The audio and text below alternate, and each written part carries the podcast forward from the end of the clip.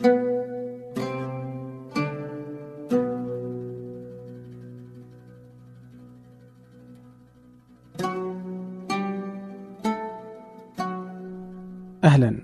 كل يوم أحد ضيف معي أنا عبد الرحمن أبو مالح في بودكاست فنجان.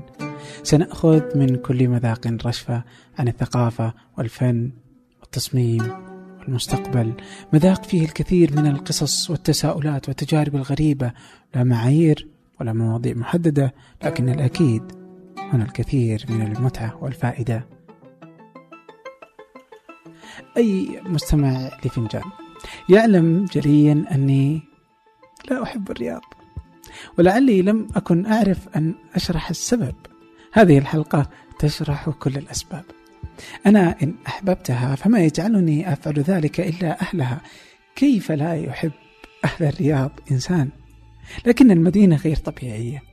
ولذا هنا المعماري عبد المحسن الذياب عمل أربعة عشر عاما في العمارة يملك من المعلومات في مجاله وقدرته المهولة في ربطها مع الواقع بشكل لا يتقنه سواه. إذا تحدث لا أملك أنا إلا أن أنصت. تحدثنا عن تخطيط المدينة وكيف بدأ وكيف هي الحارة ومتى آخر مرة سمعت أما تقول لطفلها أخرج والعب في الحارة.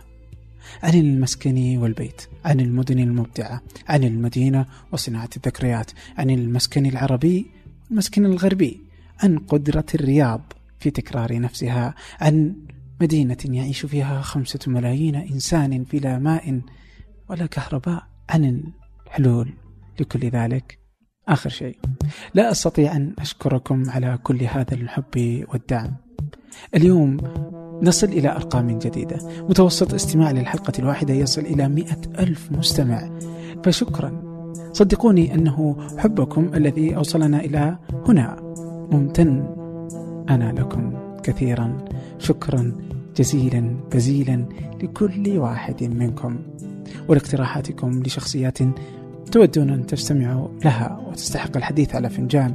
أرسلوا لي على أبو مالح ثمانية دوت كوم. حيث أقرأ جميع رسائلكم. أما الآن لنبدأ. الحين شلون وصلت إلى ما وصلت إليه اليوم؟ يعني في المدرسة من البداية حبيت العمارة. إيش علاقتك بالعمارة منذ الصغر يعني؟ والله شوف أنا أرى أنه عندنا مشكلة إحنا في السعودية أن الواحد ما يحدد تخصصه إلا في مراحل متأخرة من حياته في الثانوي. يعني أنا حقيقة إلى تخرجت من الثانوي ما وأنا ما كان عندي أي تصور أن بروح. وأنا أعتقد أنه هذه المشكلة يشاركني فيها أعتقد ملايين السعوديين. ما ما هي عندي أنا. لأنه أنا أعتقد برضو أن البيئة كان لها دور في تحديد المسار. شلون؟ آه مثلا عندنا إحنا في العمارة شهرة الهندسة غطت كثير على العمارة، يعني لما تسأل واحد من اللي صمم مبنى هذا أول خاصة قبل 20 سنة كان يقول لك فورا المهندس. فكانت كلية الهندسة ماكلة خلينا نقول الجو على العمارة وما أعطتها فرصة أن تظهر. على عكس هذه الأيام، الأيام هذه الآن صارت العمارة حلم الالاف السعوديين. وأنا كنت دائما أتكلم مع في كلية العمارة إحنا عندنا مشكلة إن إحنا ما نروح للشباب الصغار اللي في المتوسط والثانوي نفهم وش معنى العمارة. فعلا. طيب الحين إيش؟ أنا أتذكر في حلقة كانت شهد عزاز كانت تتحدث كثيرا عن هالدور.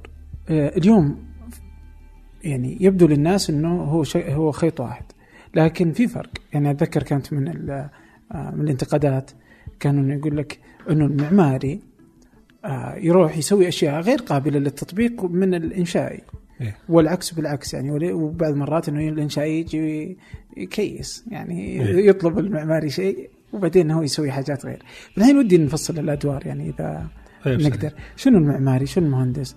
منو يعني شو الفرق بينهم؟ هو طبعا أخوي؟ عبد الرحمن جزء من المشكلة كنا نعاني منها كمعماريين خلال فترة العشر سنوات اللي فاتت وقبلها إنه كان في خلط كبير من المهندس والمعماري.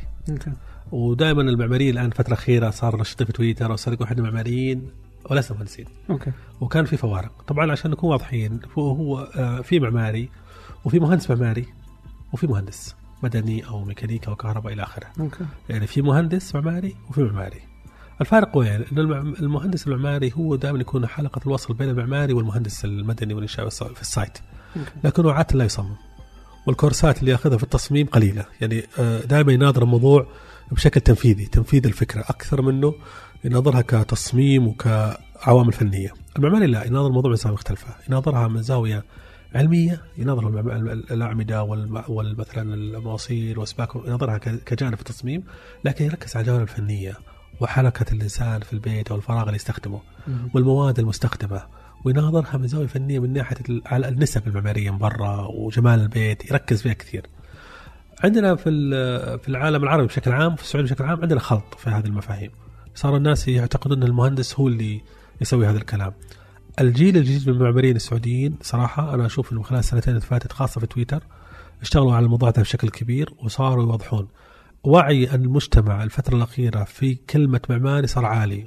طلب على الجامعات كلية العمارة في المملكة أنه ناس من عوائل متعددة المستويات سواء منخفضة الدخل أو متوسطة أو عالية. يعني كثير من عيال التجار صاروا الآن يحبون يدخلون كلمة معماري صارت كلمة دارجة. المعمارة تعطي الإنسان فرصة يناظر المواضيع بشكل مختلف. عشان كذا أنا لاحظ عندنا إحنا معماريين كثير يشتغلوا في مواضيع في مهن ثانية غير العمارة يعني وينجحون.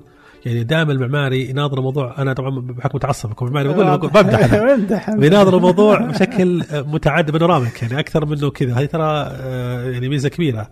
ما هو علمي صرف ولو فني حالم صرف لا هو يناظرها من أكثر من زاوية. فعلا. طيب الحين برجع انك انت ذكرت في مقالتك. واي شيء نتكلم عنه برضو بضعه في الرابط سواء من الكتب أو المقالات اللي تتكلم عنها. آه في إنه كنت تقول متى آخر مرة سمعت أحد يقول لولده انزل في الشارع العب في الحارة؟ آه ما أذكر حقيقة يعني كذا اللي إلى اليوم آه يعني أمي تخاف على إخواني الصغار إنهم يطلعون الشارع يعني. صحيح. ولا أدري هذا الخوف اليوم. آه يعني أبى أتصور ما أدري وش التبريرات خلفه يعني والله شوف موضوع الحارة هذا موضوع آه، صعب بالنسبة لنا كمعماريين اللي هو حالة لو صارت الحارة السعودية. يعني دائما أقول أخوي عبد الرحمن إنه علاقة علاقتنا إحنا بالحارة وأنت جاي في السيارة رايح لبيتك أنت تدخل من شوارع المدينة الرئيسية إلى بيتك مباشرة بدون ما تمر على الحارة.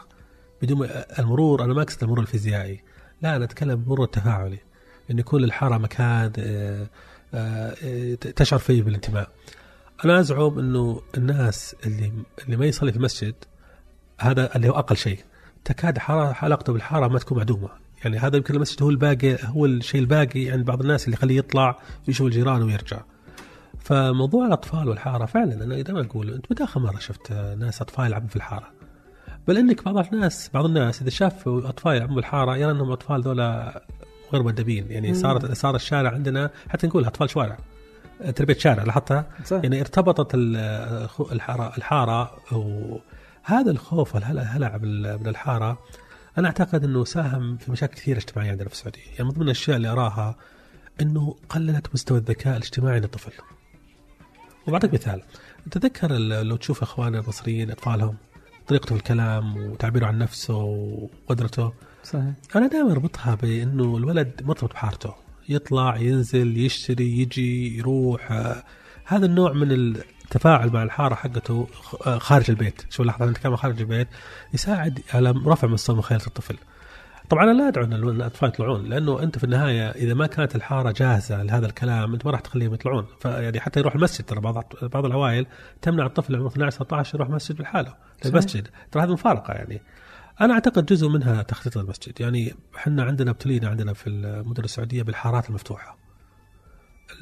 إحنا في لما كان يعني عمر الخطاب أمر سعد بن وقاص ببناء الكوفة. فاللي يقرا الوصية اللي ارسلها عمر لسعد يعجب يعجب من الحس العمراني اللي عند عمر. يعجب إنه لما يتكلم عن عرض الشوارع ونسبها وإنه كل حارة يكون فيها قبيلة معينة. كان عمر إيش يبغى من الهدف هذا؟ يبغى يكون إنه النسيج الاجتماعي للحاره نسيج متضابط آه، مترابط بينهم أواصر.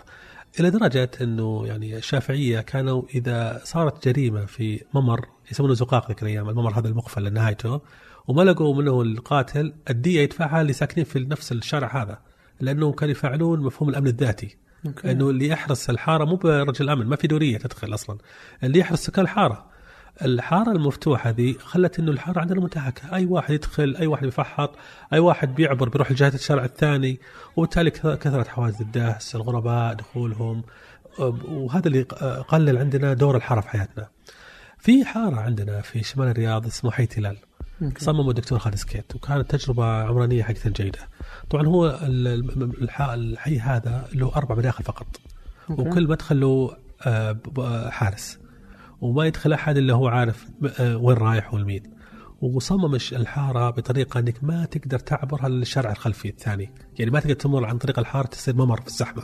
أوكي. بحيث يضمن إنه ما حد يدخل الحاره إلا واحد رايح لبيته ولا رايح المكان. وصمم الحارة بطريقة مختلفة بعد إنه كثير من الشوارع منحنيه.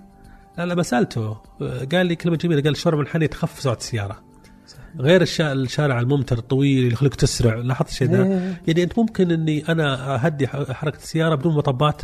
ممكن. من هذا الأفكار اللي العمرانيين يسوونها. حتى وحط في النص حديقة مية ألف متر. حديقة 100 لو تشوف الحديقة ضخمة جدا تشوف مكانها. وبعدين يعني ملتوية على على الحي بشكل غريب. يعني مو مثلا في النص لا لا تقدر توصل لها من أي مكان. وعجبني الدكتور خالد إيش سوى؟ حط أربعة مساجد في الزوايا. اللي جنب الزوايا التجارية اللي فيها البقالات وكذا. وكان يرى إنه المرأة هو كان يقول كذا المرأة إذا راحت للبقالة ولا المتجر وتمر جنب المسجد بحيث إنه تشعر شوي بالأمان ما يكون مكان في ناس مصلين رايحين جايين. يعني في بعض ال... والله في أشياء صراحة دكتور خالد جميلة يعني. أي أين هذه من مدينه من الحي الع... يعني أحيانا يعني؟ هذا اللي نقوله يا هذا إحنا نتكلم عنه. يعني اليوم تلقاها حارات وأحياء. أي. يعني تلقى إنه اسس 2009 2010 2014 جديدة اي يعني جديدة جدا يعني وتلقى المطبه وتلقى الشارع اللي مو مكتمل كذا شوية حرف تي مو بتي صحيح. نص لفه صحيح. وما تدري يعني كيف كيف صمم هذا الحي ما تدري في صحيح. 2014 مثلا. أنا حاجة ثانية وهذا نفس كلامك انه كيف؟ إحنا كمعماريين نستمتع لما نصمم مشروع في تلال الرياض حي تلال هذا. ليه؟ لأن برضه البيوت على شكل ما قلت لك شوارع ملتوية وكيرفات. فالبيت زوايا البيت الرؤية مو بزوايا الشبكي. الشبكي ذا مهما سويت أنت مالك إلا جهة واحدة الشارع الرئيسي إلا إذا كنت محظوظ وكان بيتك على شارعين. صح. بينما الشوارع المنحنية هذه كان المعماري الكبير راسم بدراني يعني يرى أنه هذه شوارع إنسانية شوارع منحنية ويرى أنه الشوارع مستقيمة أن هذه مهاب الطائرات. وكان هو عجبني معلومة تاريخية قالها. قال إنه الشوارع اللي ال highways واللي عندنا زي طريق الملك فهد وبعض الشوارع مأخوذة من المدن الألمانية اللي كانت تصممه مصممة بحيث إن الطائرات الألمانية تهبط في الحرب العالمية الثانية ضربت المطارات. يعني هو طبعا هو معلومة ساخرة صراحة. شوف أوريك إنه كيف الشوارع الكبيرة ذي آه مو مصمم للناس. ما هي ما هي شوارع إنسانية. عشان كذا الملز لما نرجع له شيء ترى curve صغير. عطى للملز مذاق خاص. فكيف لو كان في عندنا هذه هذه الروح الإنسانية في في, في الأحياء؟ فعلا. الحين عندنا تغيب في الحارات. سوى المسجد تبقى فيه حديقة صغيرة وتبقى إنه ما يمديك تمشي. بعضها يحطون في شجرة في الممشى وفي في بعض التجارب أحيانا كذا. في أحياء تلقى إنه ظهر الأمانة تجرب فتوسع الحي صحيح. توسع صحيح. الأرصفة الأمامية. لكن هذه تبقى تجارب ضيقة جدا. هي ضيقة لكن تجي هي دور السكان. يعني ترى جزء من الموضوع أحيانا مو بعمراني جزء منه إداري. في بعض الأحياء تلقى إنه بعض الجيران بعض الناس عنده آه، قدرة على العمل التطوعي. أوكي. تلقى في سبحان الله جار جارين عنده هذه القدرة على كذا. فشفنا قبل فترة حوامة الياسمين وحوامة صح. الربيع. ترى لاحظ هذا النوع من المبادرة ترى عندنا مفقود يعني إحنا ترى نبغى نحث ترى على فكرة حتى على المستوى العائلي تحصل واحد من عائلتك عنده هذه القدرة على جمع الناس و... تخيل لو لقينا هذا التجارب على المستوى العمراني. عشان كذا أنا أنا في آه، يعني موضوع الجيران لما نربط إحنا بتخطيط عمراني أنا ذكرت ذكرتني كلامك ب يعني طبعا بقول فكرة ثم بشبكها بالكلام نقوله إحنا. إنه إحنا بعض الأحيان لما نسمع بعض الأحاديث أو بعض الحكم من كثر سماعنا لها نفقد الإحساس فيها. فتسمعها أنت عادي. بس لو تجي ورا وتقرأ هذا النص بهدوء وتأمل تبدأ تفهمه بشكل أفضل. وهو حديث النبي صلى الله عليه وسلم ما زال جبريل يوصيني بالجار حتى ظننت أنه سيورثه. يعني دقق فيها شوي تلقى النبي صلى الله عليه وسلم ظن لوهلة ظن لوهلة أن جبريل بيورث الجار. يعني إذا جارك فلان تورثه تخيل. من إيش؟ أعظم حق. يعني كيف لاحظ الموضوع هذا؟ لاحظ الحديث هذا لو حنا أخذناه وطرحناه على المستوى الحضاري العمراني وطورناه. شوف حق الجار. عشان كذا أنا لما أقول لك المستوى الحارة لما نتكلم إحنا على هذا المستوى الحارة هذه يا أخي الحين طلعت لنا حاجة غريبة. وأنا هو هي أحد الأسباب هي أحد الأسباب الرئيسية هي وشو؟ السور. الح... من طلع السور هذا الشاهق ذا القل- القلعه ذا؟ الحارة. الحارة المخيفة ذي المفتوحة اللي يدخل الناس يفحطون فيها واللي ما تدري من داخل من طالع إيش خلك تسوي أنت كساكن؟ تسوي احتياطاتك. وش احتياطاتك؟ مو بكاميرا لا. ما كان في كاميرا؟ ترفع السور قد ما تقدر. 4 5 متر. هنا دخلنا مرحلة إن السور طبعا إحنا كان عندنا في العماره إن السور له ثلاث آه، عناصر. الخصوصية وتحديد ال- ال- ال- الملكية كتحديد كعنصر جمالي. لكن عندنا ما تحول الموضوع هذا كذا. كان مو خصوصيه ولا تحديد الملكية كان عامل امني العامل الأمني خلانا نرفع الأسوار على أساس إيش؟ الواحد يحتاط. يحتاط من إيش؟ من إنه واحد يطب عليه. تخيل هذا سبب هو غياب مفهوم التخطيط في الحارة. طبعا لما رفعنا الاسوار هي طبعا ترى الأمور ال- الأمراض العمرانية لما تجي تجي بشكل متراكمي. تجي تسوي القرار ثم مبسوطة عليه سنتين ثلاثة أربعة عشرة تبدأ تطلع الإشكالات. طلع وشو؟ العزلة الرغبة في العزلة. أنت لما حطيت السور الضخم هذا والشين كل بينك وبين جارك وكبرت البيت خلاص صار الواحد منا مصمم بيته على أنه جزيره مفصوله عن حارته ما له علاقة فيها. فهي أنا دائما أقول إنه السور هو تعبير تعبير ورغبة جماعية في العزلة نبغى ننفصل عن بعض فهمت قصدي؟ بينما لو تلاحظ في بعض ال- القرى ال- حتى العربية وحتى في الكويت الكويت. مثال مرة أنا إيه. أنا عجبني الكويت إنه مثال إيه. خليجي يعني إيه، حقيقي. يعني نتقارب إيه. ال- العرق خلفيه وكل خلفية شيء. صحيح يعني نفس الخلفية الثقافية إلا أنه اسوارهم إنسانية. ص- صغيرة صحيح. قليلة وبعضها بعض. يسوون طريقة يسمون ال front yard الحديقة الأمامية. هذه لا تملكها أنت لكن لك حق الانتفاع فيها. Okay. فالحديقة الأمامية تحط سيارتك وتحط كذا وتشيل السور. وين يبدأ حديقتك؟ اللي ورا. مم. وبالتالي لما يعني الناس تمر ترى أنا حتى أقولها دائما إنه لما إحنا نتكلم عن إنه إحنا أهل ضيافة وكرم ونحن كذلك طبعا. لكن إنه السور هذا ترى أعطى للناس اللي غرباء على المدينة أعطانا يعني رغبة بعدم وجه غير مرحب. وأعطى ترى أنا أعتقد إنه الاسوار الموجودة في بيوتنا أعطت مظهر مو بجيد للسعوديين. وهذا ترى السور راح مو أبعد من كذا ترى راح معنا للمطعم في ال partition ات. ترى ال partition هذا ترى فعلا أي والله العظيم هذا ال partition هذا ترى هو أنا نقلت سور بيتي هناك لاحظت الموضوع؟ فعلا. إي وبالتالي ترى جد والله ترى أخذت امراض عمرانية آه تلاحظها ترى صغيرة مو براح معك البر؟ تتذكر حلقات 18 في فتره فترات؟ فهمت قصدي؟ إيه ليه؟ لأنه هذا النوع من ال- ال- الامراض العمرانيه يت- يتضخم مع مع الزمن ويوديك بعيد. فهمت قصدي؟ فعلا. إيه. طيب الحين أنا برجع باخذ بس نقطة هنا الحين. اليوم مثلا تفعيل القطار. كيف ممكن مثلا بتحل أزمة الخروج من المنزل إلى الوصول إلى المحطات يعني؟ هو شوف أنا من النقاط اللي آه، أطرحها في موضوع الشوارع. إحنا عندنا حجم الشوارع في الحارة عندنا ضخم. وفوق حاجتنا. بمعنى إنه ترى إحنا بالنسبة لنا ما نحتاج في الحارة ست مسارات الموجودة عندنا في بعض الحارات. إحنا نحتاج مسارين. واحد رايح وواحد جاي في جوا الحاره أتكلم. صح. قدرتنا على خلق أرصفة جديدة في الحارة أنا أزعم في أغلب حارات الرياض ممكن نخلق أرصفة جديدة. ورصيف كامل يوصلك إلين أقرب نقطة حافلات. وصولك نقطة حافلات خلاص انتهت المشكلة. لأن أصلا نقطة الحافلات الآن حطوها في أماكن جيدة حطوها حتى بعض الأحيان في في عند تقاطعات وأماكن استراتيجية من الحارة. وبالتالي أنا أعتقد أنه الموضوع لا يحتاج إلى تهويل هو يحتاج إلى قرار عمراني على مستوى المدينة وحله ممكن وأنا أعتقد بدون اتخاذ مثل هذه التدابير مشروع كلفك 8 مليار زي المترو ممكن ما تستفيد منه بسبب إيش؟ بسبب ترى خطأ سخيف زي كذا. أنت تتكلم عن خطأ بديهي يعني ما تتكلم عنه على المستوى، وش فائده أحط بركة حافلات ونقل ترددي وأنا ما عندي رصيف؟ يا. إشكالية صراحة. فعلا إشكالية عظيمة يعني إيه. اليوم أزعم إنه تصميم المدينة بهذا الشكل ما يخلي الناس تمشي. صحيح. يعني البقالة وهي البقالة ممكن ما, ما أذكر إنه أحد راح يقول آه، أوه ب... يعني الحين بروح البقالة أرجو لي. طيب ما تلاحظ سلوكك لما تكون خارج المملكة يختلف؟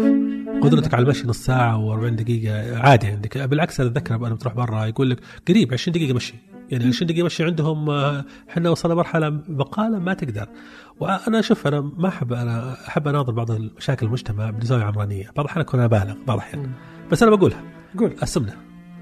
السمنة أنا أرى أحد اسبابها عمراني أحد اسبابها أنا ما قلت كلها. أوكي. إنه السمنة أحد أسباب عمراني بحيث إنه عدم تصميمنا للمدن والأحياء حقتنا إنها تكون قابلة للمشي خلى ازدياد مع معدلات السمنة في المجتمع السعودي معدلات عالية. ومن ضمنها المرأة خاصة. لما نجي إحنا للمرأة السعودية وعلاقتها بال بال بالمدينة ترى هذه محور جدا مهم. أعتقد إنه موضوع طويل إيش علاقتها؟ جزء منه ترى غياب آه، الأمن في آه، إحساس المرأة. طبعا أنا أنا أرى إنه إحنا معدل الأمن عندنا الحمد لله عالي ولما نقارن في دول ثانية عربية وتعاني من مشاكل لكن سبحان الله بعض الأحيان عدم شعور بارتياح يخليك ما تمشي. صح. ما الأمن ما, ما تلقى حالتكم فيها مشاكل كثير لكن عدم شعورك ارتياح وبالليل لا تشعر بالراحة وهذا ترى إشكالية مهمة. فعلا. طيب الحين آه حتى انت ذكرت قبل شوي أنا تذكرت على طول فيديو كان لوزارة الصحة ظهر في حملة توعوية لمرض السكري. صحيح. آه كان في واحد كذا يبغى يروح النادي فقرر عشان يعني هذه كانت الفكرة منه إنه روح نادي مشي. فكان يبغى يركب سيارة هذاك يقول له كذا اللي كان الشيطان مثلا فكان ينصح يقول له لا لا تركب ليش تركب سي... آه، اركب سيارة أحسن؟ هذاك كذا اللي نفسه تقول له لا بمشي. بعدين مشى. وين مشى؟ في نص الشارع. نص الشارع صحيح. يعني يعني واضح إنه الخطر أكبر من السكري اللي ممكن يموت يجي واحد يشيله. ففعلا يعني تنظيم المدينة وشكلها يؤثر في مسائل الصحية مسائل المشي كيف تروح كيف تخلص شغلك. آه، عبد الحليم بقول شيء. أنا بروح أبعد من كذا واقول نقطة. في بعض المشاريع تطوير عقاري. تبغى تسوي حارة من خلال مشروع شيك سكنية.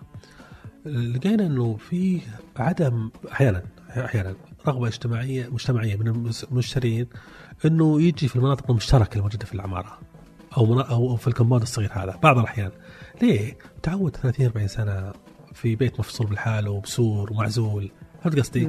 عشان كذا إحنا أنا اعتقد إنه مع السفر ومع الانفجار المعرفي والنت الموجود الآن لعله في كثير من الأشياء راح تتغير يعني. فعلا. طيب الحين إيش؟ اليوم في آه، كم كم صار لك كذا في التجارب آه، العقارية في في السعودية؟ تقريبا 14 سنة تقريبا 15 سنة 14 سنة. إيه. طيب خلال ال 14 سنة إلى اليوم كيف تشوف آه، التحول يعني كيف جالس يصير آه، بالنسبة لك كواحد فاعل في في هذا المجال يعني هو شوف أنا أكون صادق معك يمكن هذا السؤال عن موضوع التجارب العقارية في المملكة يرجعنا السؤال الثاني عن علاقة العمارة بالعقار. أوكي. آه، المشكلة إحنا في السعودية عندنا إنه طول التاريخ كان العمارة عقار وما كانت العقار عمارة. يعني ما كنا إحنا آه، نتناول الموضوع من زاويه معمارية صرفة. وكان القرار العقاري مسيطر على العماره المعماري. والمعماري السعودي أنا أرى إنه خلال 20 سنة قصر كثيرا. فإنه يعني دائما أقول في المواضيع هذه أنت اللي تقدم أنت اللي تحاول إنك تقنع العميل أو المالك بطرح مثل هذه الأفكار. ولكن للأسف ما كان هذا الكلام موجود. الوعي العقاري عندنا في المملكة هو وعي منخفض. الكثير من المطورين العقاريين لا يملكون أنا أعتبر الحد الأدنى من تذوق العمل المعماري والعمل العقاري. ليش؟ أنا أعتقد جزء كبير كنتوا تروحون تقنعونهم يرفضون يعني؟ هو في طبعا أكيد الرفض أكيد موجود. يعني في بعض العمل العقاري في مشاكل. أول شيء قوانين البناء الموجودة فيها في بعض القوانين أخوي عبد الرحمن لها 30 سنة. وفي واحد منهم من القوانين 30 سنة ما تغير. اللي هو تخيل الارتداد الارتداد اقر عام 1400 وتقريبا خمسة أو ستة يعني في الوضع الحالي تخيل القانون اللي طلع يوم كانت الأرض 300 ريال. طبعا الارتداد كان موجود قبل كذا بس أتكلم بصيغته النهائية هذه الحالية. تخيل لما الأرض كانت 300 ريال تكلمني نفس المنطق لما كان لما الأرض عام 3000 ريال و2000 ريال. تخيل الموضوع. يعني آه، مفارقة. بينما بعض المدن الغربية تجعل لقوانين البناء مدة صلاحية. تجبر يجبر مجلس البلدي فيها على مراجعة القانون بعد 10 سنوات 15 سنة يحطون مدة افتراضية وبعدين يبدأ يراجع يعني الموضوع هذا. وهذا للأسف ما كان واختلاف الاحتياجات واختلاف اي فالحقيقة إنه آه، جزء من الغياب تدهور المشهد العقاري عندنا في المملكة اللي هو غياب المعماريين والعمرانيين عن هذا المشهد. يعني دائما كان المعماري تابع للقرار العقاري وما كان آه، ما كان حتى والمعماري أنا أنا ودي برضو لما نتكلم إحنا نتكلم عن دور المعماري هنا.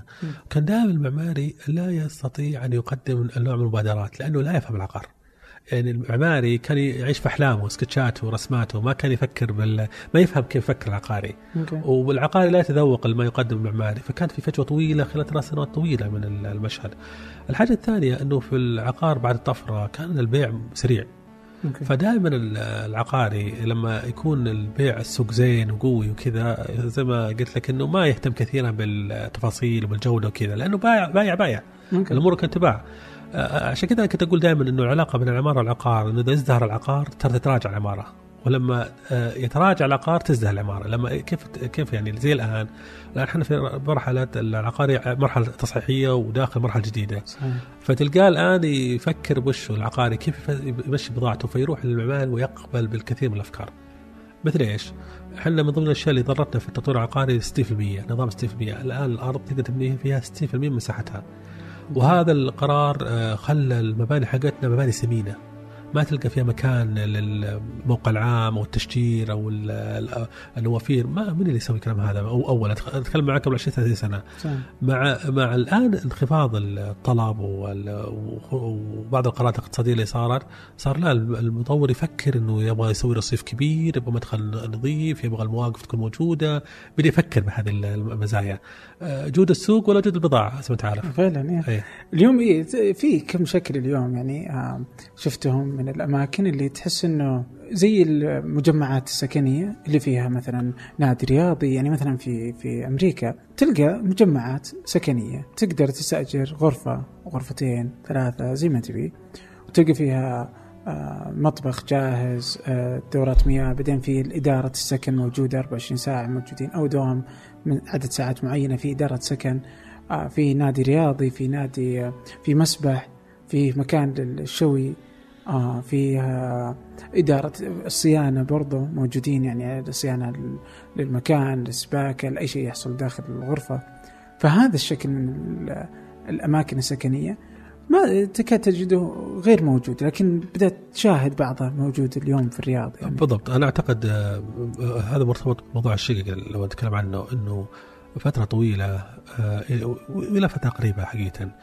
يظل السعودي لا يتعامل مع الشقة على أنها وحدة سكن ملائمة له وكان دائما ينظر على أنها فترة وحدة سكنية مؤقتة في أحسن حالاته. إيه إلى الآن هي مؤقتة. بينما أخي عبد الرحمن في كثير من دول العالم حقيقة الشقة تعتبر هي الوحدة السكنية الأكثر شيوعا في العالم.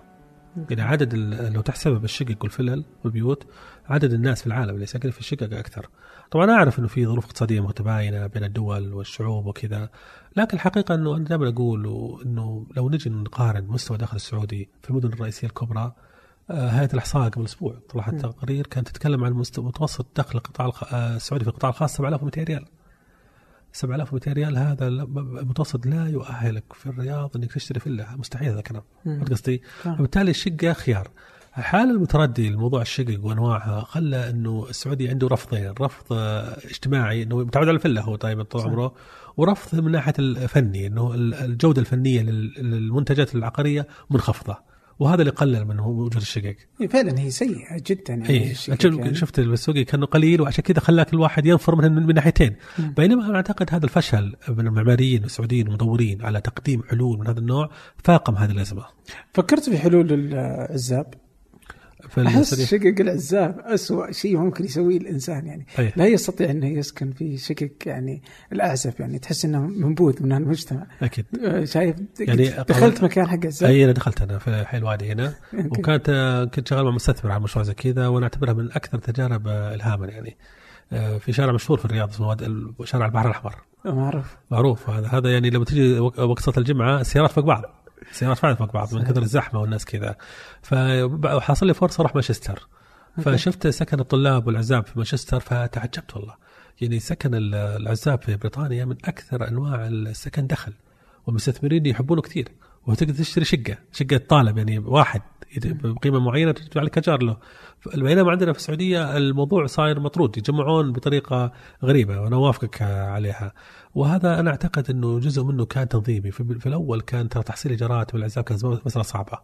فخلى المستثمرين يفرون من من هذا الاستثمار. الآن بعد تطبيق عقد الإيجار ترى هذه قفزة كبيرة. هذا عقد الإيجار طلع قبل أسبوع واللي طلع قبل ست شهور بصيغتينه أو سمة لما دخلت السوق خلاص ترى تطور أنا أتوقع إنه مشاريع العزاب الفترة الجاية راح تشهد تطور نوعي خاصة في بعضهم مو بس طلاب بعضهم موظفين. إيه. وموظفين كويسة. يعني مثلا واحد أهله في القصيم ولا أهله في مثلا حايل ويجي الرياض يروح الويكند مثلا ومستدفع مبلغ كويس. فأنا حسب علمي في كثير مشاريع زي كذا داخل السوق. يعني إنه فعلا يعني اليوم مثلا كثير من الناس يجون الرياض. يعني الرياض أصبحت هي الملجأ لكل آه من يريد أن آه، أي دخل. صحيح. أنت في جدة أنت في الشرقيه في الرياض في قرية في أي مكان في الأطراف تأتي للرياض. آه، تبغى تسكن ما تدري والله تتورط يعني. يعني سكن العزاب غير قابل يعني. المستثمر اقتنع طيب اللي كنت معه؟ لا هذا كان عام كم عام 2008 2009 أوكي. قبل التنظيمات الجديدة. لكن أنا رحت هناك وشفت هذه. أو أنا أقصد أن الرجل جزاه الله خير فتح لي عيني على هذا الموضوع موضوع ال- ال- السكن. ففيها فرصة. وهذا اللي يخليني أقول لك إنه دخول المستثمرين الشباب في القطاع العقاري في المملكة خلال الخمس سنوات اللي فاتت ترى سوى تطور نوعي شوي. ترى في بعضهم مبتعثين وناس سافروا كثير أيوة. تغير ترى تغير نظرته العقار. صار الموضوع العقار الحين بالنسبة له مو بس دخل هو ترى حتى وجاهة اجتماعية ترى. فعلا يعني حتى اليوم أتوقع الابتعاث يعني واحدة من فوائده.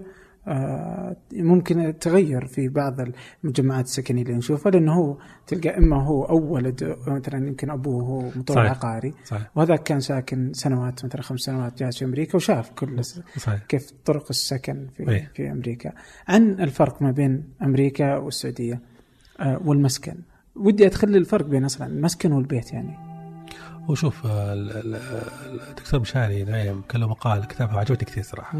كان يتكلم عن الفرق بين المسكن والبيت. فكان يقول إن ال- الإنسان لما يسكن في بيت أول شيء يكون هو بيت ثم يتفاعل معه بعد برهه من الوقت من الزمن يتحول البيت إلى مسكن. أوكي. يعني المسكن هو كلمة أعمق وأكثر شمولية ومن البيت. آه، وأخذ آه، ساشا بقوله تعالى والله جعل لكم من بيوتكم سكنا شوف من بيوتكم سكن. سكنا وقوله تعالى لا جناح عليكم أن تدخلوا بيوتا غير مسكونة. بيوتا غير لما صارت غير مسكونة سماها بيوتا. ولما هنا جعل من بيوتكم سكنا إيش الفرق هنا؟ فهذا الفارق يوريك إنه ال- المسكن هو ليس بناء آه، فيزيائي صامت، لا ابدا. هو كائن حي يتفاعل معك ويساعدك على آه، التفاعل مع أفراد الأسرة وعلاقاتهم مع بعض وتبقى وظيفته الاهم اللي أنا أعتبرها اهم وظيفة له. هي صناعة الذكريات. إنه المسكن الجميل هو اللي يساعدك على إنك أنت وأنت صغير صغير تتذكر مسكن جدك أو عمك أو خالك سبحان الله كذا بعض الأماكن ما تبرح الذاكرة ليه؟ لأنه في شيء في هرمو في آه، آه، كيمياء معينة تخلي هذا المسكن آه، يخلي الواحد يتفاعل معه بشكل كبير صراحة. أوكي مم. طيب آه كم تحتاج اليوم العائلة السعودية. من مساحة لصنع مسكن سعيد؟ وشوف الله يسلمك إحنا خلينا نتفق على الحقيقة. إنه المسكن السعودي هو من أكبر مساكن العالم قياسا بعدد افراد الأسرة. Okay. يعني إحنا بعض المتوسط بعض الدراسات بعضها تتكلم عن آه، 80 متر للفرد. يعني لو عندك خمسة أفراد تتكلم عن 400 وهذا هذا ترى فعلا لو تنظرها ترى دقيقة الك- الكلام هذا أنا أعتبره بحكم تجربتي كمعماري مصمم.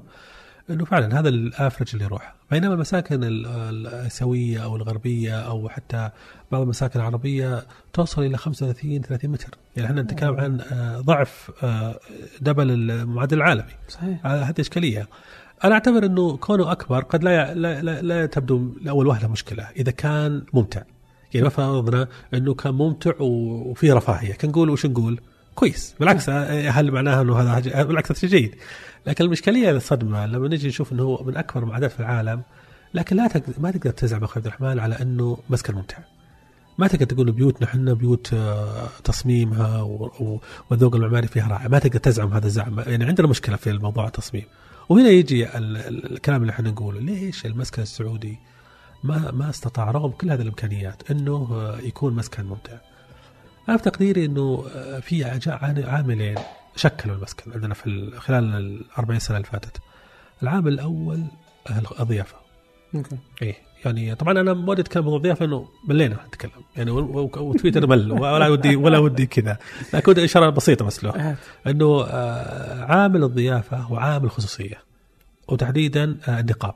أنا أقول إنه طبعا إحنا اغلب أغلب المجتمع السعودي ال- الحريم فيه منقبات فهذا النقاب أنا دائما أقول إنه ليس يعني طبعا على فكرة أنا بتكلم بغض النظر عن حكم فقهي يعني إحنا إحنا ما إحنا برنامج فقهي أتكلم برنامج تأثير عمراني عليه.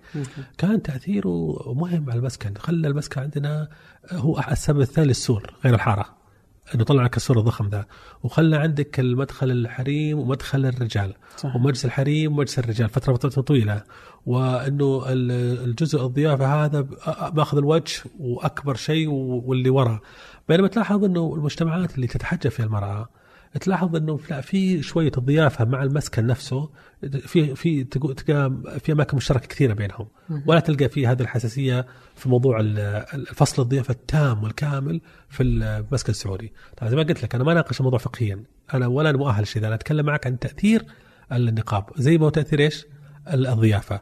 هذول العاملين خلوا هيمنوا على المعي على ال- الهدف الأساسي من تصميم المسكن واللي هو العيش.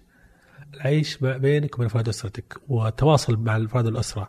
همشى أنا من ضمن الأشياء اللي طبعا أنا طول عمري ساكن في الدور الارضي فوق.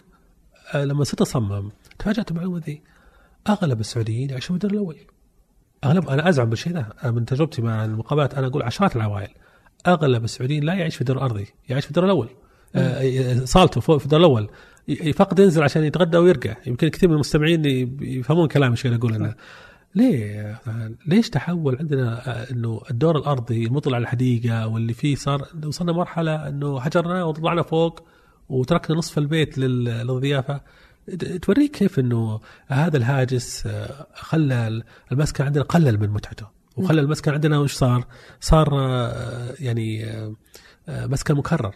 لما كنا نتكلم قبل شوي أنا وياك عن إن المدينة السعودية مدينة مكررة ترى نفس الكلام. لو تدقق تلقى المسكن السعودي مسكن مكرر. دقق في أقاربك. تلقى نفس العناصر نفس المجلس اليمين وتذكر الكلام هذا. آه، راح اطلع على المسكن اطلع على بريده ونجران وجيزان وحايل. تلقى نفس ال- الواجهات نفس الروح.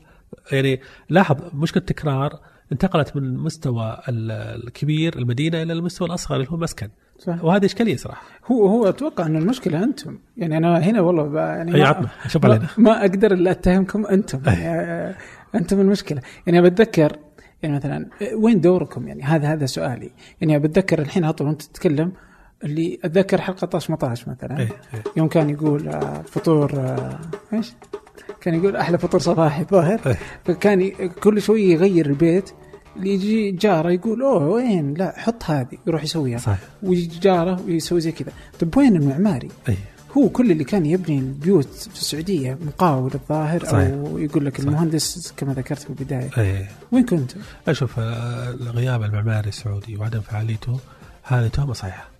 وإحنا مقرر إن وأنا صراحة أعتقد إن إحنا قصرنا كثيرا في إننا يعني بقول شيء غريب طوال فترة المسكن كان المجتمع يقود المعماري وما كان المعماري يقود المجتمع. فعلا. عمره ما كان يبادر في تقديم حلول يبادر هو نفس المعماري ويقاتل عليها والمجتمع إذا شافه وتعجبه يسويها. لا المجتمع إيش كان يسوي؟ يقرر يلغي مجلس النساء. يجي المعماري يلغي مجلس النساء. يقرر الطعام يفتح الصالة. زي ما صار الحين. يجي المعماري يسوي الكلام هذا. كان دائما يستجيب للكذا بينما لما تجي في اللغة العربية كلمة رائد. الرائد لا يكذب أهله. مثلا العرب تقول كذلك انه الرائد هو اللي يروح يدور الموية للعرب. يقولون تعالوا في مكان هنا. المعماري عمره ما كان رائد السعودي يتكلم. عمره ما كان رائد كان دائما المجتمع هو اللي يقود عمليه التغيير. هذا والله أنا اعتبرها إشكالية كبيرة وأنا يمكن الكلام هذا لعل يسمعنا عدد كبير من الشباب المعماريين إنه يا أخي المعماري الحقيقي هو المعماري اللي يغير في مجتمعه اللي يغير اللي يقدر يصنع الفرق والتغيير مو بالمعماري اللي يستجيب فقط لطلبات المجتمع. فموضوع ال ال يعني تقصير المعماريين أنا لا لا لا شك فيه، صحيح إنه نواجه بمجابهه من التغيرات الاجتماعية من الناس لكن يعني أنا بقول شيء عبد الرحمن لما إحنا نقول إنه مثلا آه، في تجارب غربية في المسكن مثل ال townhouses. okay. موجود عندنا طيب وش ليش؟ إيه ليش؟ في عندنا قوانين البناء تمنع الشيء هذا. تمنع إنه الفيلا يكون عرضها أقل من 10 متر صح؟ هل قاتل المعماري انه يحاول يغير القوانين؟ ما ما عمره أحد، أنا أنا أزعم وأنا ودي اكون يعني أنا نعتب كثيرا على الإخوان في الأمانة وفي البلديات والقو... نعتب كثيرا والله نعت- عتب يمكن لا, لا ينقطع. لكن أنا ما أتذكر في معماري أخذ مرة presentation وطلع من الأمين وسوى presentation وري له عيب الارتداد أو عيب العرض أو عيب فهمت قصدي؟ يعني لا توجد هذا النوع من المبادرات الرغبة في التغيير. لا يعني ترى إحنا آه، بطبيعتنا إذا طلع قرار بالأمانة كويس ثم طلع مو بلازم نشتمه في تويتر. مو معقول. إيه. بالعكس أنا أقول دورك مهم إنك تحاول إنك تغير ال ال الناس. وعشان كذا أنا ودي يعني آه، آه، أتكلم بموضوع آخر له علاقة بهذا. يعني المسكن كان تاثيره في حياة الناس على فترة طويلة من التاريخ. كان تأثير كبير. يعني حتى النبي صلى الله عليه وسلم يعني قال الشؤم في ثلاث. أوكي. النبي صلى الله عليه وسلم حديث صحيح. آه، منها المسكن. يعني انه إنه المسكن هذا آه، يصنع الفأل والشؤم ومو بس ترى مكان آه، أنا دائما أقول انه فيزيائي جامد. و- و- ونلاحظ إنه إحنا الآن يعني أنا كنت مرة كتبت مقال عن الملحق. وتأثيره على المسكن. لما نتكلم عن انه نغير الضيافة هذا القسم اللي أثر علينا كثير وشكل كذا كان ممكن يكون في الملحق بدل ما يكون في نطلع نطلع المجلس وكنت مرة اتكلم كنت أتكلم مع اتكلم أخوي الكبير فقال لي معلومة حلوة عجبتني صراحة ومنها طبعا جاتني فكرة المقال آه، يتكلم إنه الأول مسكن لأيام آه، الحلة والبطحة وظهيره ومناطق ذي. كان المجلس المجلس الرئيسي اللي يصور ضيوف يفتح على طول على الشارع ما كان في ارتداد. المسكن اول ما كان فيه كان يبنى دائما على الصامت يعني من جميع النواحي. وكان المجلس يفتح مباشرة الشارع يدخل الضيف ويطلع بدون ما يدخل على البيت نفسه. فجاء في بالي قلت لي أخي والله فكرة حلوة بعدين فكرت اكتشفت حاجة غريبة. إنه هذا المجلس اللي يكون يتكلم عنه أخوي هذا مو مجلس هذا ملحق. يعني الملحق هو الأصل في المسكن السعودي. والمجلس الجديد هذا اللي حاطينه هذا كنب غالي وما حد يستخدمه. هذا هو الاستثناء. هو الاستثناء. هو الجديد. هو الطارئ علينا أيام الطفرة. لما جت الطفرة هو اللي آه شو اسمه استثناء عشان كذا لما جت الطفرة أنا أقول الطفرة يعني كان في جزء منها آه، جوانب سلبية جزء منها. اللي هذا النوع من المسكن كبر بشكل دراماتيكي وما قدر المجتمع يستوعب إنه يطلع من بيت صغير في الظهيره إلى بيت كبير فجاه فجأة يعني بدون بدون بدون مقدمات. وهذا المسكن سبب مشاكل كثيرة بالنسبة لنا كعائلة سعوديين زاد العزلة زاد بعض المشاكل وطلع لنا مشكلة ثانية. طبعا أنا قلت لك أنا بقول لك بعض المشاكل أه، بعض أحس إني بالغ وأنا أقولها نظرا عمرانيا بس بقول هذا موضوع شو اسمه الخادمة. أوكي. موضوع الخادمة هو طلع بعد الطفرة. صحيح. كويس. آه، موضوع الخادمة طيب هذا طب كويس. بعد أدل على رفاهيه المجتمع. هذا شيء جيد. لا لكن أنا أرى أنا اربط الخادمة بمشكلة ثانية أربطها بالبطالة. وبربط الثلاثه بالعمران بالمدينة العمرانية. إنه آه، المسكن السعودي لما كبر وبشكل قلت لك دراماتيكي احتجنا للخادمة. مم. لما جبنا الخادمة الخادمة كسرت في عيالنا وفينا كلنا كسرت فينا القدرة على الاعتماد على النفس.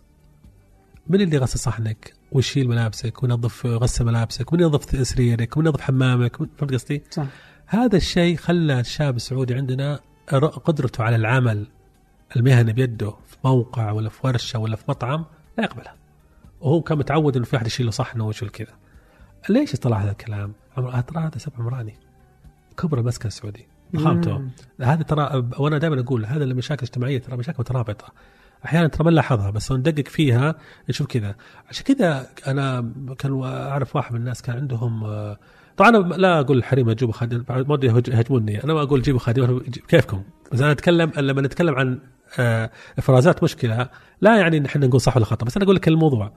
إنه ال- الطفل اللي كان يعتمد على نفسه في البيت. في كل شيء راح يطلع الطفل اعتماده على نفسه لما يكبر أكبر من غيره. أكثر من الطفل اللي يتعود على إنه كل واحد يسوي له يشيل له اغراضه ويسوي له شيء. هذا حقيقة. ما تقدر تتجاوزها. وبالتالي أنا أعتقد إنه المسكن الجيد أخوي عبد الرحمن هو يساعد العائلة على تربية أطفالهم. أوكي. يساعدهم على صنع العلاقة والذكريات بينهم. ويساعدهم على ال- ال- الهدف الاسمى من هذا ال- البيت يعني إنه يكون سكن. يعني ال- ال- الله سبحانه وتعالى في القرآن لما ذكر سكن ترى ما ذكروا إلا في ثلاث مواضع عن عن المرأة إنها سكن للرجل. لاحظ الكلمة سكن. وعن الليل. إن الليل سكن بعد الحركة وكذا. وش الثالث؟ المسكن. فهو سكن. ترى هو مكان الواحد يرتاح فيه ويسوي فيه. إحنا ما قرينا الكلام هذا. هذا الكلام ما صار عندنا بسبب هيمنة بعض الفراغات اللي إحنا أصلا ما نحتاجها. وبقول لك حاجة يعني واستطرد في هذه النقطة. أنا مرة كنت مع واحد عندنا مشروع شقة تمليك. فكان المتر كم يبيعون المتر هم في الرياض؟ لا افرج 4000 ريال يبيعون المتر آه، المتر. يعني كل متر ب 4000 ريال. فجاء واحد كان يبغى مجلس. شوف عنده شقه تمليك وكان يبغى مجلس وكان يبغى طعام. يبغى يبغى. هو يقول وين؟ وين المجلس والطعام أنا أبغى. بشقة. شوف الفكرة. فقلت له شلون أخوك؟ لك سالفة. شو- كان سيارته تسوى 70000 كذا. مم. قلت له المجلس آه، الآن 4 في 5 20 متر صح؟ مع دورة المياه وكذا حقته 25 متر. ف 4000 ريال كم؟ 100000 ريال. المجلس أنت بيه أغلى من سيارتك. فاحنا عندنا لما يبدأ الواحد يشعر ترى إحنا ما ندري ترى إحنا نشتري المبلغ بالجملة نشتري البيت في الجمله صحيح. لما تدري وش كلفه المسكن الغرفة الإضافية لما تدري كلفه المجلس أو الملحق تدري كلفته كفلوس يعني تخيل لو إنك تشتريه بقطاعي تشعر بقيمته يمكن ما تاخذ لك ما تاخذه لأنك إيه. لو كنت تفكر آه 200 آه، 100000 لا 100000 ريال أنا أحطها في استثمار لعيالي أو أحطها في مكان آخر فهمت قصدي؟ صحيح وقس على ذلك عشان كذا لما جاك بعض الدراسات وهي دراسات كثيرة في الجامعات عندنا عن معدل استخدام المجالس في المسكن في واحدة من الشرائح كان معدلها ثلاث مرات في السنة مم. إيه يعني واربع مرات وخمس مرات بل إني أنا أزعم العائلة اللي تسوي ست عزايم في السنة هذه عائلة حاتم الطائي. دقق فيها ترى ترى ترى كل شهرين عزيمه ترى معدل مو بسهل ترى. يعني معناه إنه في نشاط اجتماعي عالي. أنا. أستثني من ذلك أبو العائلة اللي عنده أولاد وأحفاد. هذا آخر. أتكلم معك عن العزيمة المباشرة اللي اللي ما عنده الكلام. فالناس تتصور بعد الضغوط اللي صارت والتغيرات والسفر والبعثة أتصور إنه ممكن يتغيرون كثير.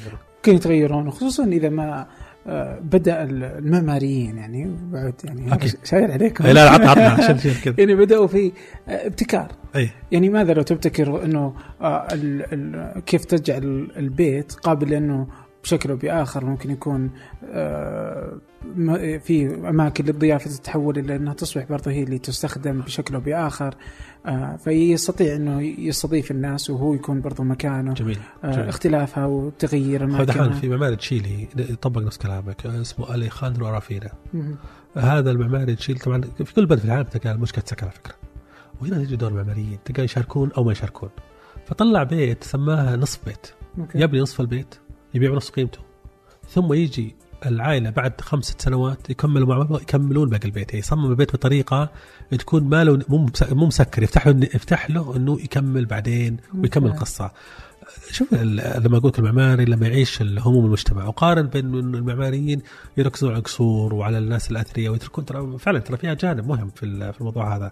فالمبادرة تخلينا نتكلم لما نتكلم لك عن المسكن ومسكن مكرر عندنا. هل عمرك شفت واحد بنى مسكن دور واحد؟ ما ما شفنا. مع انه تقدر تبني دور واحد مبلغ صغير وتكمل بعدين. فهمت قصدي؟ يعني هذا النوع لما لما نرجع لنقطة ان المسكن السعودي مسكن مكرر يكرر نفسه. فكرت في كلامي. إحنا على مستوى المبادرات العمرانية ما عندنا. مسكن دور واحد مسكن يبنى المسكن الذي ينمو ويكبر ويتمدد. مثل المسكن الأول حق المسكن العربي القديم اللي كان يبنى ثم يجي الولد يتزوج ويبنى له شقة نعم. ثم فهمت قصدي؟ صح هذا الكلام إلى فترة قريبة ما كان موجود، يعني إحنا نتكلم إنه هذا النوع من المبادرات البديهية، أنا ما أتكلم ترى لاحظ لما نتكلم معاك ما أتكلم معك عن مبادرة خلاقة، يعني أنت ال- أنت الذكي إذا جبتها، لا أتكلم معاك عن مبادرات منطقية يعني. فعلا يعني اليوم يعني آه المسكن يعني ضعيف شكله حتى خارجيا صحيح. آه يعني لا تكاد تك- تجد أي إبداع فيه آه لا يعني حتى نوع ال- البنيان يعني مثلا يكون من من مستوحى من ال- المنطقة اللي هو فيها صحيح صحيح. الهوية. يعني اي الهوية يعني صحيح. آه، أتذكر جدة مثلا يعني شوف زمان يعني زمان والله كنا أحسن من اليوم مم. يبدو إن الطفرة والله مزعجة اي طبعا هذه أحد اسبابها. حطمت فينا بعض الأشياء لها ايجابيات لها سلبيات. إيه. اي ايجابياتها اخذنا فلوس إيه. وسلبياتها كانت متعددة آه، عن الجامعات هل في يعني أتصور إنه دور آه، علم الاجتماع يعني لا يكاد يكون موجود يعني اللي نبغى نعرف كيف أثرت العمارة على على على النفسيات على المجتمع على إيه. يعني ذكرت بعض الأشياء لكن برضو يبقى دور آه مهم صحيح. دور على فكرة ترى في عندنا علم الاجتماع العمراني هذا تخصص يجمع بين هالتخصصين وهذا ترى دورهم قضية إنه يناقشون كيف تأثير المدينة والمسكن على طباع وعادات الناس. أوكي طيب الحين آه كليات العمارة موجودة كثيرة في المملكة كثيرة أغلب ال- الجامعات السعودية أغلبها تعطي آه، كلية عمارة الحين. من تجربتك وين كانت وين كنت تجد آه، الشكل الأمثل يعني لو اليوم أنا طالب أبغى أدرس العمارة وين أروح؟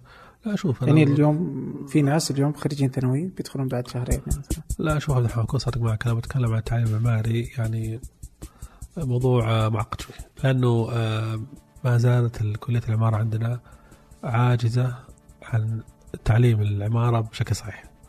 آه، جزء أساسي منها هو الفصل بين الممارسة وال- والأكاديمية. نعاني منها كثيرا وأنا دائما أقول إنه كنت أتمنى إحنا كعمارة نستفيد من الطب. الطب إخوان في الطب استطاعوا دمج التعليم والممارسة بشكل عجيب يا رجل. صحيح. يعني عمرك سمعت دكتور في الطب ما عنده عيادة؟ ما نسمع. دائما يطلع من هنا تخش العيادة. فهذا الدمج بل إنهم يداومون في الجامعة في المستشفى الجامعي. وتشوفوا. كذا. ويمرون. يمرون آخر كذا. سنة يكون لازم ياخذ شهرين في كل تخصص. هذا الطريقة حقيقة نفتقدها إحنا في كلية العمارة والهندسة بشكل عام حتى الهندسة. تفتقد هذا نفس الموضوع. وبالتالي أنا ما أقدر أقول لك لكن أنا ما أقدر ما حد يقدر ينكر إنه كلية العمارة في جامعه السعود هي أعرق. كلية وأقدرها على يعني أو أكثرها إنتاج على مستوى النوع والكم حقيقة في يعني أنا ألاحظ إنه مثلا جامعة البترول يمكن في أغلبها يقلب على الطابع الهندسي في عنده عمارة زي ما قال أحد الاخوان لكن اللي شفته إنه الطابع الهندسي أكثر منهم. ولكن بقول شيء ثاني يمكن غريبه تستغرب منها. آه، في بعض المعماريين الغربيين ما درسوا عمارة ولا دخلوا الكلية. اي طبعا هذا في بعض العلوم وهو المهن خلينا نقول تحديدا ممكن لا تدرس تكونها يعني ما تقدر تصير طبيب وأنت ما درست. مم. وما تقدر تصير كيمياء ولا فيزياء وأنت ما درست. تمام لكن تقدر تصير روائي وأنت ما درست أو شاعر أو تكتب في العلوم ال- الإعلام أو تسويق مبرمج حاسب حتى. أو حتى برنامج حاسب. في بعض الأمور في بعض الجوانب المهن لا تتطلب الدراسة والشهادة بل تتطلب وجود الموهبة. صح العماره احدها بل أهمها. أوكي. وفي معماريين كثير عالميين على مستوى كبير يحكمون يعني في منهم تادو أندو المعماري الياباني المشهور ما درس عمارة وكان نجار وكان يحكم مشاريع زي حديد صح. يعني زي حديد ب- بجهه قدرها كانت المشروع هو اللي يحكم يقول صح ولا خطأ هو ما درس عمارة طبعا أنا هذا ليس دعوة لعدم دراسة العمارة بالعكس أنا دعوة للي آه، تجربة عدتهم. يعني الفرصة دي ما ما قدروا يستفيدوا منها إنه ممكن تدرس العمارة إذا كان عندك موهبه. ممكن تمارس عمارة يعني. جميل الحين أنا تذكرت على الخلط آه وكنت أشيك آه آه، الحساب حسابك قبل. فكنت كان في نقطة إنه أنتم الآن تتبعون لهيئة المهندسين؟ إحنا المعماريين تابعنا تبع هيئة سعوديه المهندسين. وهذا مزعل الشباب. وأنتم زعلكم هذا مزعل الشباب. إيش تبغون؟ الحين؟ إحنا نرى نحن ما إحنا مهندسين إيه. إحنا معماريين. فالدكتور مشاري الله يعطيه العافية آه، طلع مبادرة قبل كم يوم. يطالب فيها بالهيئة الملكية للمعماريين السعوديين okay على غرار الهيئة الملك- الملكية للمعماريين البريطانيين الموجودة في بريطانيا أو هيئة المعماريين الامريكان الأمريكيين الموجودة في ال AI. ال AIA اللي موجود في أمريكا okay طبعا إحنا أنا نعتقد إنه جزء من مشاكل العمارة عندنا هي الخلط بين الهندسه والعماره. عدم وجود فصل واضح حتى على المستوى المهني والتشريعي والنظامي لن أنا خذ مني لن يسمح بتطور العمارة على على المدى الطويل. مم. أه، طبعا إحنا كنا نتفهم وجودنا تحت الهيئة في مرحلة سابقة تعرف تو منشأ الهيئة وكذا لكن أعتقد إنه إنه دواعي وأسباب إن الانفصال الحين وان يكون لنا كيان مستقل ينظم المهنة ويفصل هذا الاشتباك بين العمارة والهندسة ضروري. okay. إيش ممكن تستفيدون منه يعني لأي لواحد خارج ال- الفكرة هذه؟ ابسط أبسط شيء إنه يمنع الدخلاء ممارسة المهنة، يعني أنا بقول لك شيء غريب، تعال تعلم إنه كثير مهندسين مدنيين وانشائيين وكهربائيين يصممون معماري، مكاتب مكاتبهم الهندسية تصمم مباني معمارية. وبرضه نفس الكلام عندنا، يعني إحنا أنا الحين عندنا مكاتب معمارية نصمم كهرباء وإنشائي. وإحنا ما درسنا كهرباء وإنشائي، حتى لو عينا مهندس كهرباء. إحنا نبغى انه ندخل مرحلة تخصص إنه المكتب المعماري معماري الانشائي انشائي كهرباء كهربائي طبعا هذا كلام بديهي على فكرة. ما هو كلام يعني ترى عجيب يعني. إحنا نبغى نقول لهم يا جماعة الخير الخباز خبز بالضبط. وخلي يصير في تعامل. أنا لما أبغى أصمم انشائي أروح المكتب اللي جنبي جاري المهندس المدني أخليه يشتغل الانشائي والك... فهمت قصدي؟ okay. وهذا اللي نطالب. فهذا ترى من أبسط الأشياء. فضلا على إنه لما يكون في قطاعات آه، ترى إحنا نتكلم عن كم ترى؟ عدد المهندسين والمعماريين الموجودين في المملكة 200000 أي ترى عدد كبير طبعا بما فيهم الأخوان الأجانب.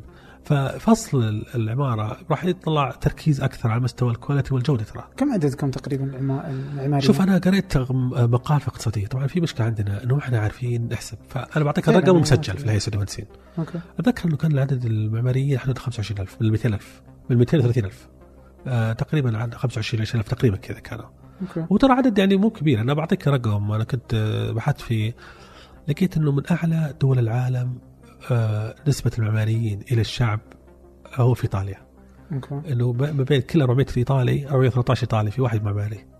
اي إحنا في السعودية من آه من الدول القليلة. أتذكر إني حسبتها كان كل 10000 أو 13000 قدام معماري. okay اي عشان تخيل الموضوع ترى يعني النكت الإيطالية على المعماريين عددهم هناك آه، مضحكة يعني, يعني الحين دقيقة الحين 25 أصلا. آه، سعوديين و إحنا نتكلم أي كلهم و- كلهم. سعوديين مسجلين وأجانب. أجانبي. طبعا هذا مسجلين طبعا.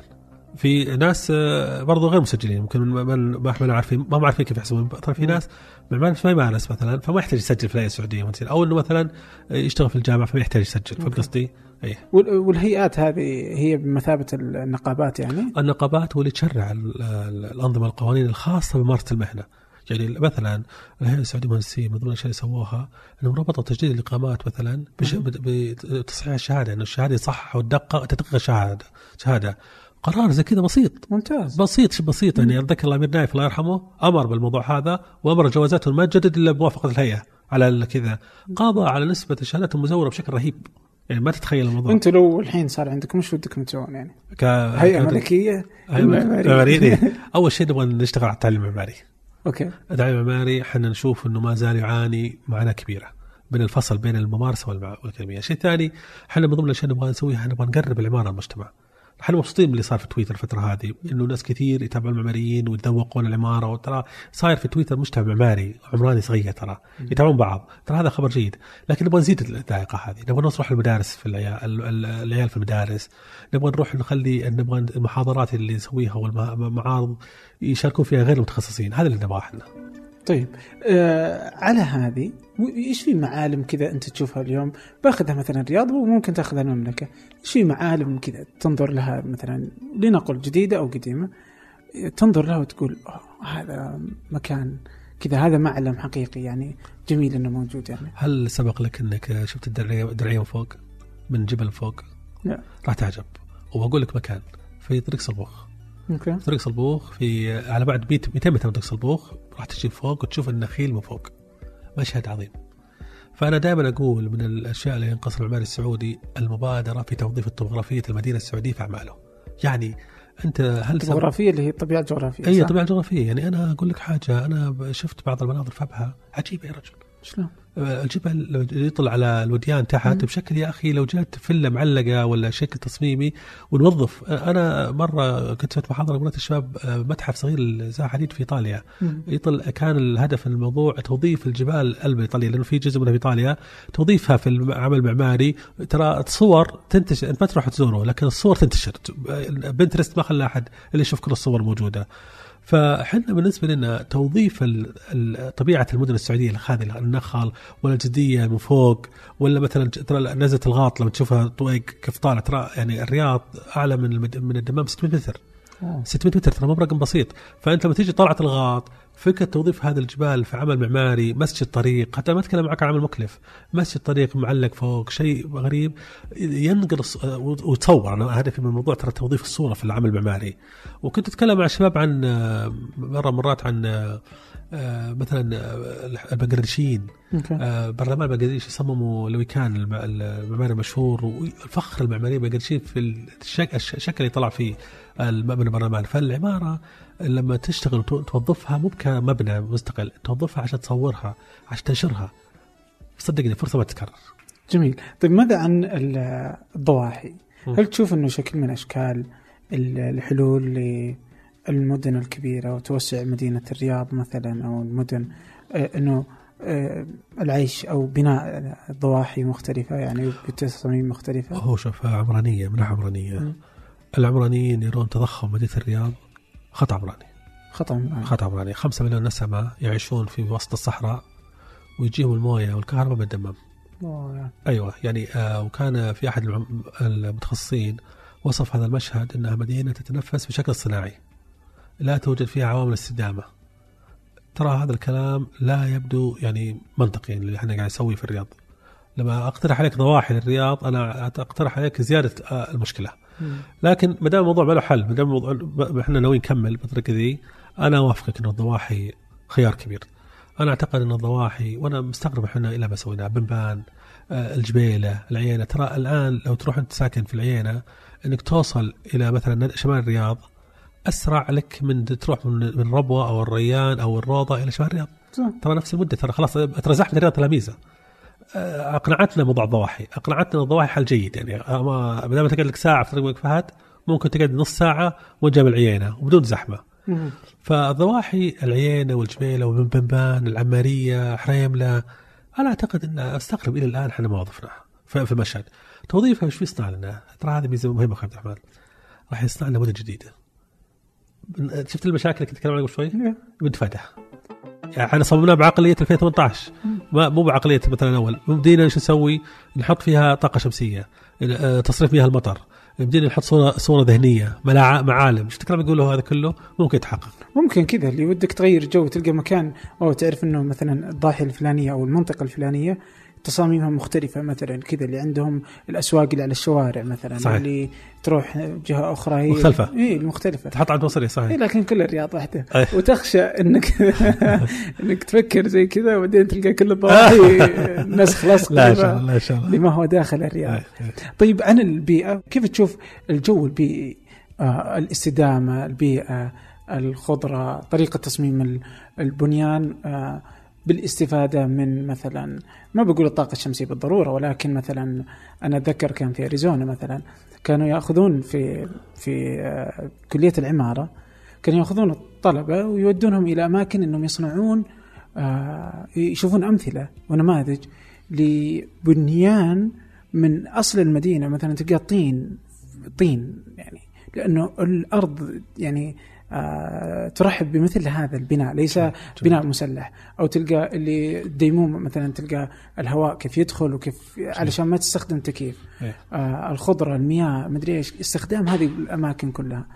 آه خلاف ذلك برضه إنه كانوا برضه مسوين نهر كان كله بس اصطناعي علشان يكون للمدينة عجيب. شكل من عجيب. اشكالها ورغم إنها وسط الصحراء شوف انت مجرد ما قلت اريزونا أنت اختصرت نصف الجواب. يعني إحنا يعني آه، كثير من الشباب أخوي عبد الحميد آه، عبد الله دخل الله شباب كثير معماريين أو مطورين عقاريين راحوا درسوا في أريزونا الماستر آه، ليش أريزونا اختاروها؟ كان يقدروا يختارون المدن أجمل من أريزونا لكن لأنها مدينة صحراوية. أنا أعتقد إنه توأمة توأمة بين الرياض وأريزونا أنا ودي, ودي, ودي قبل ما أجاوب على سؤالك أنتقل النقطه ذي بس. إنه التوأمة ضروريه. تجربة أريزونا في العمارة الصحراوية تجربة رائدة ومثالية. لو إحنا استفدنا من أريزونا واستفدنا من تجارب أجدادنا مع بعض يعني نأخذ الاثنين كمصدرين كان ممكن نطلع بعمارة ترى فيها هوية وفيها حلول مستدامة. هذا بالنسبة للموضوع هذا، بالنسبة. لموضوع البيئة في عندنا في أحد علوم العمران ال landscape. ال landscape هو علم مهجور في عندنا في العماره والعمران اللي هو يهتم مو بتصميم المبنى بما يحيط المبنى. موقع عام وتشجير وزفلته وأرصفة ومواقف ترى كل ما الص- حتى الشوارع والأرصفة كفرش كتبليط ترى landscape هي مش مش urban. كأرصفة وكما عشان كذا تكتب يعني في كتب كثيرة تتكلم عن فرش الشوارع شوف فرش. يتعاملوا معنا إنه فرش مش يعني أعمل زفلته. أي زفلته لا لا فرش الشوارع. فجزء منها يتكلم عن ال- ال landscape الصحراوي اللي ودي أوصله معك. تجارب العالمية اللي صارت في موضوع ال landscape الصحراوي المنخفض الكلفة والصيانة عجيبة يا رجل. توظيف بعض النباتات اللي تس... حتى أمانة الرياض يعطيهم العافية طلعوا دليل للنباتات الصحراوية في الرياض. مم. اللي تعيش بدون آه، شو اسمه آه، سلك مويه كبير. وتفاجأت. اي الهيئة هذا الهيئة العليا. تفاجأت يا عبد الرحمن إنه النخلة مش موجودة منهم. أيوه. انه النخلة تعتبر من أكثر الشجار اللي تستهلك في الموية. فبالتالي إنك تحط النخلة في طريق ترى هذه لا يحمل آه، قرار خاطئ لأنه أنت مثلا لو حطيت في مزرعة أنت هدفك مثلا طلع تمر كويس.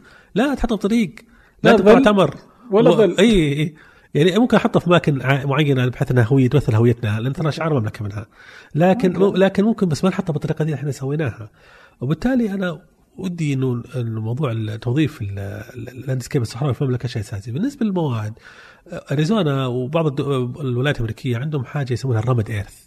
اللي هو هذا الطين المضغوط اللي قلت عنه قبل شوي اللي هو طين مضغوط ومدكوك بين قالبين ولما تفكه تفك القالب يطلع شكل الرمال الطين كأنه رخام. وأتمنى من الأخوان المستمعين اللي اللي يدخل البنترست أو جوجل يشوف المادة. مادة عجيبة صراحة. فأنا وافقك إنه إحنا محتاجين لمثل هذه الأفكار. فعلا والله. يعني أنا أجد إنه هناك كثير من الأشياء اللي تستحق إنها تكون موجودة. صحيح, صحيح. آه اليوم العولمة والابتعاث والاختلاف و Pinterest هذا العظيم. لعب فينا آه، أنا بس أضيف شيء بس على المسكن يا عبد الرحمن.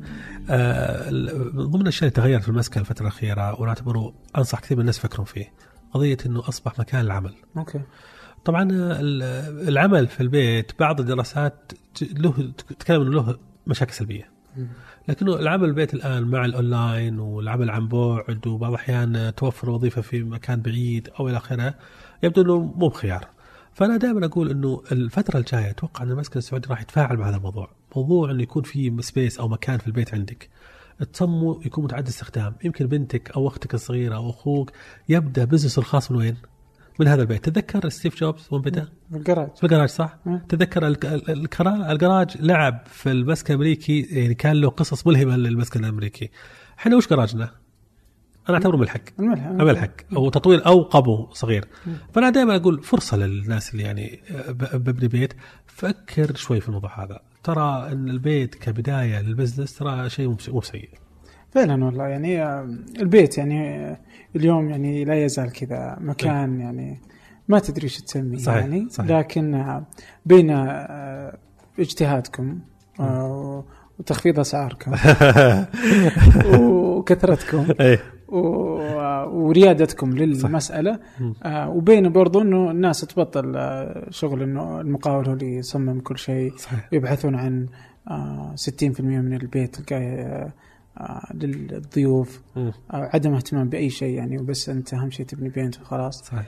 هذه كلها كذا عوامل كثيرة وبين الأمانات يعني إنها تبطل تطور وتطور القوانين تطور القوانين وتسوي الأرصفة. يعني أعتقد إنه هذا كله مسألة مهمة. يعني أتذكر يوم نزلت آه، في جودة الحياة.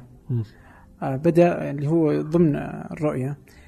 إنه بينتهي الظاهر مفترض إنه يخلصون آه، أهدافهم ب 2022 أتوقع مم. 2020 فأعتقد إنه مرة فترة قصيرة جدا ما أدري كيف ممكن نحصل على كل أو جل ما قلته اللي هو يؤثر في جودة حياة. الإنسان وكلام حلو ترى ربطك الموضوع بجودة الحياة فعلا ترى ترى الحين لما نتكلم عن كل هذا الكلام هذا بيرفع مستوى جوده الحياة على مستواك الشخصي ولا على مستوى المدينة. هذا يؤثر على الإنسان حقيقة مم. ولا أدري كيف ممكن يتم يعني لكن صحيح. آه يعني الحديث اليوم هو حديث كذا. جميل رائع. آه لعله ممكن يأثر في واحد من النا- آه من هم في مجال العمارة فيبدع أو صناعه أو صناع القرار أو واحد من بيته. أو أو واحد- أو أو واحدة خلينا نقول دائما إنه صراحة دائما يبني البيت هو أي الرجال والله صح. ربما تجعل هالبيوت كلها تختلف صحيح يعني. صحيح. آه شكرا لك. شكرا والله لوقتك. الله يعطيك ما قصرت. الله يعطيك العافية. آه حسابك مليء بالريتويتات لي مليء من ال- الإبداع. والأشياء الجميلة. آه كثر من مقالاتك. أبشر. رجاء يعني هذا أبشر. طلب مني. أبشر تمام الله يشرف عليك مقالة واحدة كل أربع اشهر لا تكفي. لا. أبشر أبشر. حاضر. لا تكفي. حاضر، حاضر. آه وبس شكرا لك. شكرا عبد الرحمن. وفرصة طيبة وأنت يعني إن الواحد يتكلم وتعطينا فرصة نتكلم مع الناس بعد ال... لأن إحنا من الليلة نتكلم مع المعماريين فرصة نتكلم مع الناس الحين. الله يعطيك العافية. والشكر موصول لحازم. هو اللي دلني عليك. اشرفني الله يخليك. شكرا لكم. الله. يعطيكم العافية.